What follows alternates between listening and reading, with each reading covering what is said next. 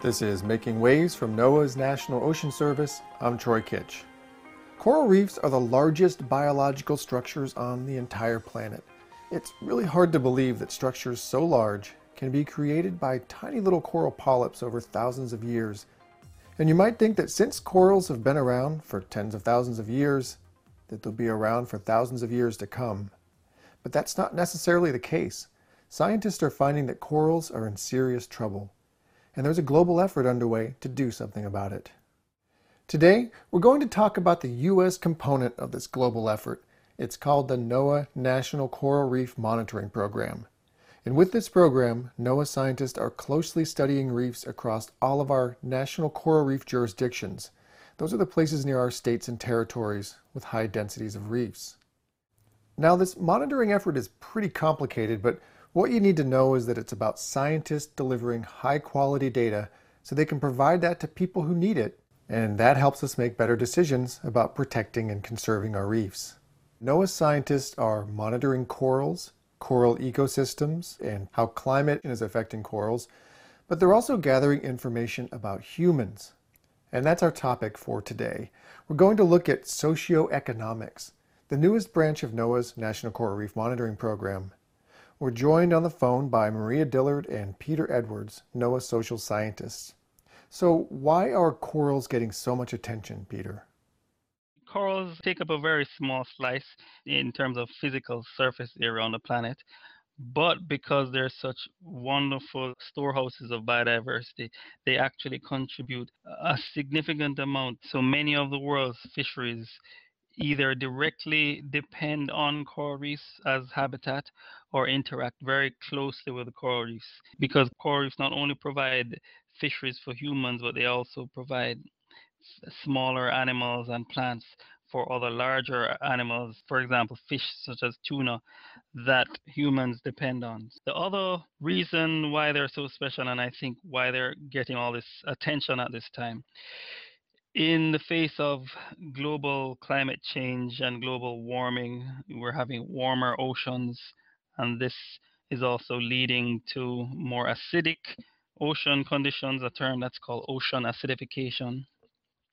Because corals are by nature made of limestone, a more acidic ocean means that we'll have less corals. That means the corals are potentially slowly dissolving in this increasingly acidic water. In addition to that, when we have these spikes in temperature, we have bleaching events where the water gets so warm that the corals expel their natural pigments.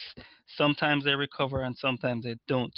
But the point is, you can use the example of corals as a canary in the coal mine, as a signal of when things are not going so well. Now, just to add some extra context for our listeners, in the fall of 2015, NOAA coral scientists announced that we've entered a period of global coral bleaching because many spots in the ocean are experiencing record ocean temperatures. As Peter said, the big problem with bleaching is that coral expel the symbiotic algae living in their tissues. Without this algae, the coral loses its major food source and is more susceptible to disease. Maria, tell me a bit about how social and economic research fits into the Coral Reef Monitoring Program. The National Coral Reef Monitoring Program has these four components to it, and two are kind of grouped under biological, and that's the benthic and the fish. And then there's a climate component. And then the final component, that's the new one, is socioeconomics. And that's the piece that Peter and I are responsible for, and is really the new exciting piece of this monitoring program that's been set up for the U.S. coral reef jurisdictions. Okay, let me see if I have this right. Biologists and other physical scientists are studying benthic or seafloor coral habitats, along with the fish that depend on corals. Climate scientists are studying climate change and its impact to corals.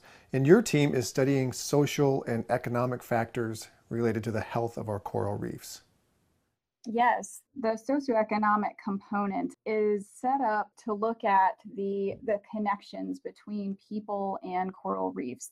We're looking at both sides of this coin. We want to know about the positive connections, the ways in which people depend upon reefs, value and use reefs, and also look at some of the negatives as well. So what are the ways that we know human population and development are impacting coral reefs in negative ways? Our program does a lot of different things, but in many ways we're grouped into three big areas: fishing impacts on corals, land-based sources of pollution, and climate impacts. Based on those categories, you can see that there are human elements that are sprinkled across all those three. And you're trying to understand these human elements. Could you talk a bit more about why there's a need to better understand this connection? So the physical changes that you may be observing in our coral reef systems may be directly or indirectly linked to people. We are very good, and NOAA as an agency, monitoring some of these biological and physical changes over time. But it's important for us to make this connection, because we could be tracking changes, and if we're not linking them to people's behavior, we may just be ending up watching things change. People depend on the reefs, and also people get value from the reefs. Sometimes people may not necessarily be aware of this connection that they have with the reefs. So understanding the level of awareness is also important, because it can then help managers and conservation agencies such as NOAA to provide information and to craft better ways to highlight these connections between people and reefs. So understanding the connections of people's perceptions is important. Understanding how they're participating in the reef resources and how these activities may be stressing or impacting these reefs, or there may be beneficial behaviors that people are conducting, and it's important to know this so that we can share these stories with other people. Maria, what kind of questions are you trying to answer with this research? We are very interested in understanding the current status of human knowledge, of our attitudes and perceptions about coral reefs, but also the marine environment. We want to understand how people think about the marine environment, how they understand the issues that are of concern at the moment, and how they perceive themselves in relation to these things. Also, we're really interested in understanding how humans use the environment, how they interact with coral reefs, how they interact with the ocean, and how dependent they are.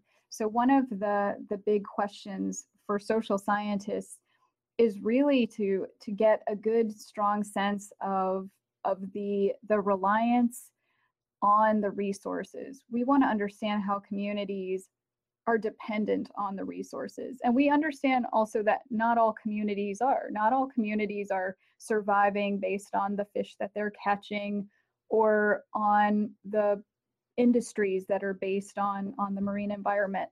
But there's a lot to kind of get to beyond some of that initial level of people who are subsisting based on resources to what are the other connections that populations have. So what are the cultural connections people have to coral reefs and the environment around them?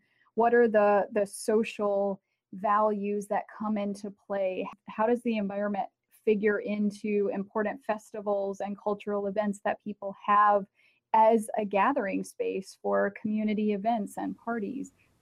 So what has your research turned up so far?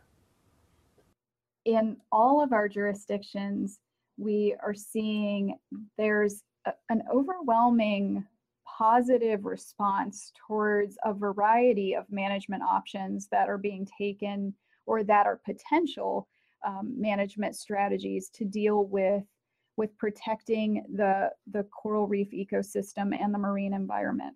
Managers and politicians and others working on these issues always feel like people respond negatively to areas of closure or reduced access, or to zoning a space so that only particular activities can take place in certain areas, to the existence of marine protected areas.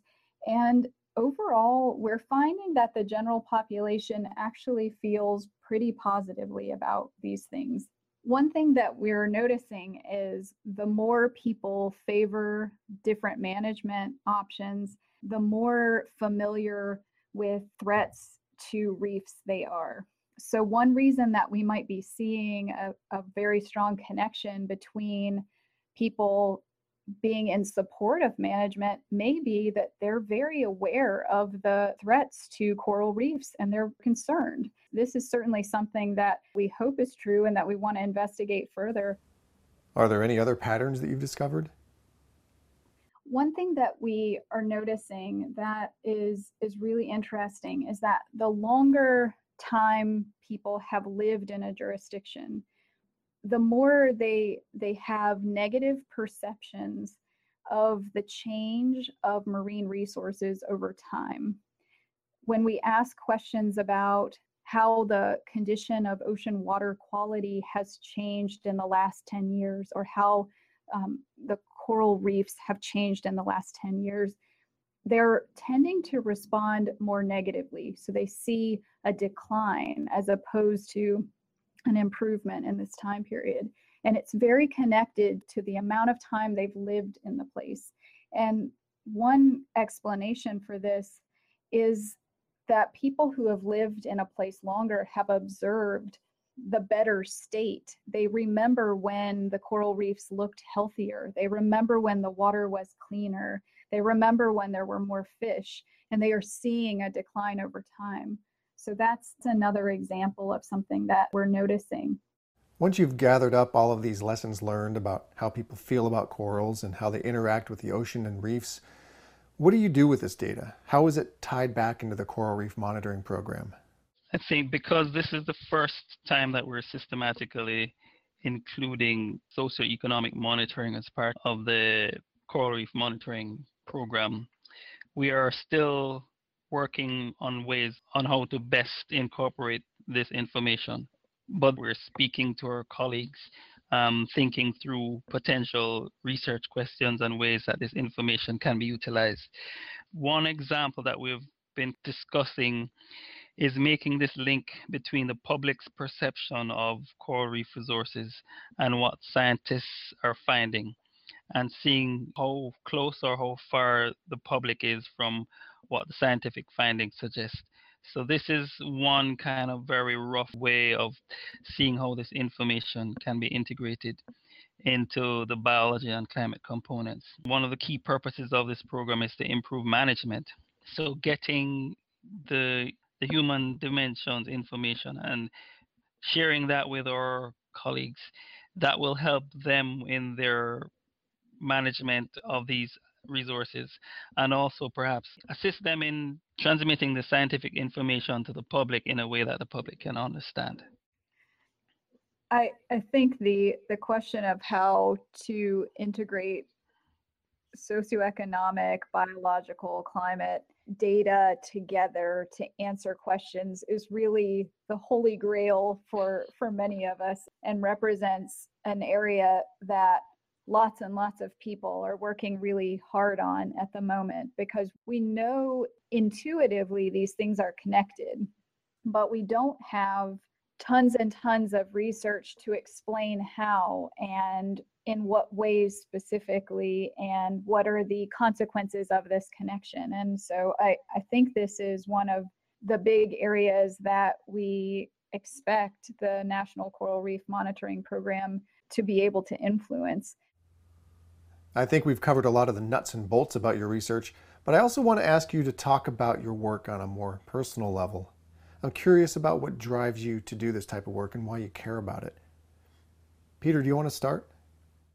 You know, my previous work was as a marine scientist, doing monitoring and biological monitoring, and watching some of these ecosystems either continue to decline or kind of fluctuate between doing okay and not doing okay, and realizing that there is this link of the people and the conditions of the environment. So the passion really is trying to be a conduit for making this link between these observational research, you know, numbers of fish, amount of live coral cover that we're seeing, amount of bleaching events, and making that link more direct to the people who are impacted, who might suffer from these changes, and also some of the people who may be causing these things to happen, and having a better understanding of that linkage so that this information can be included into our management and our planning and decision making. We really have to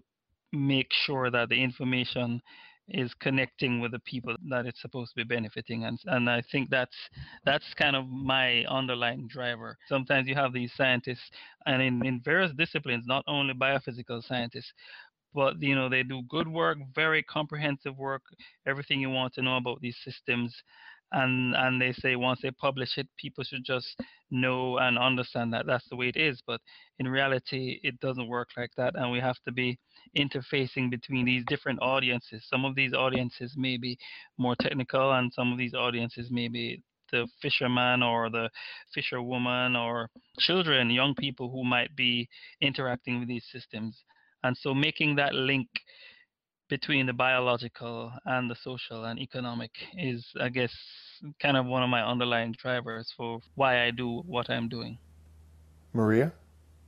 We work in a lot of places where people have great needs. They would like to develop their economies further. I don't think that's a wrong wish or desire.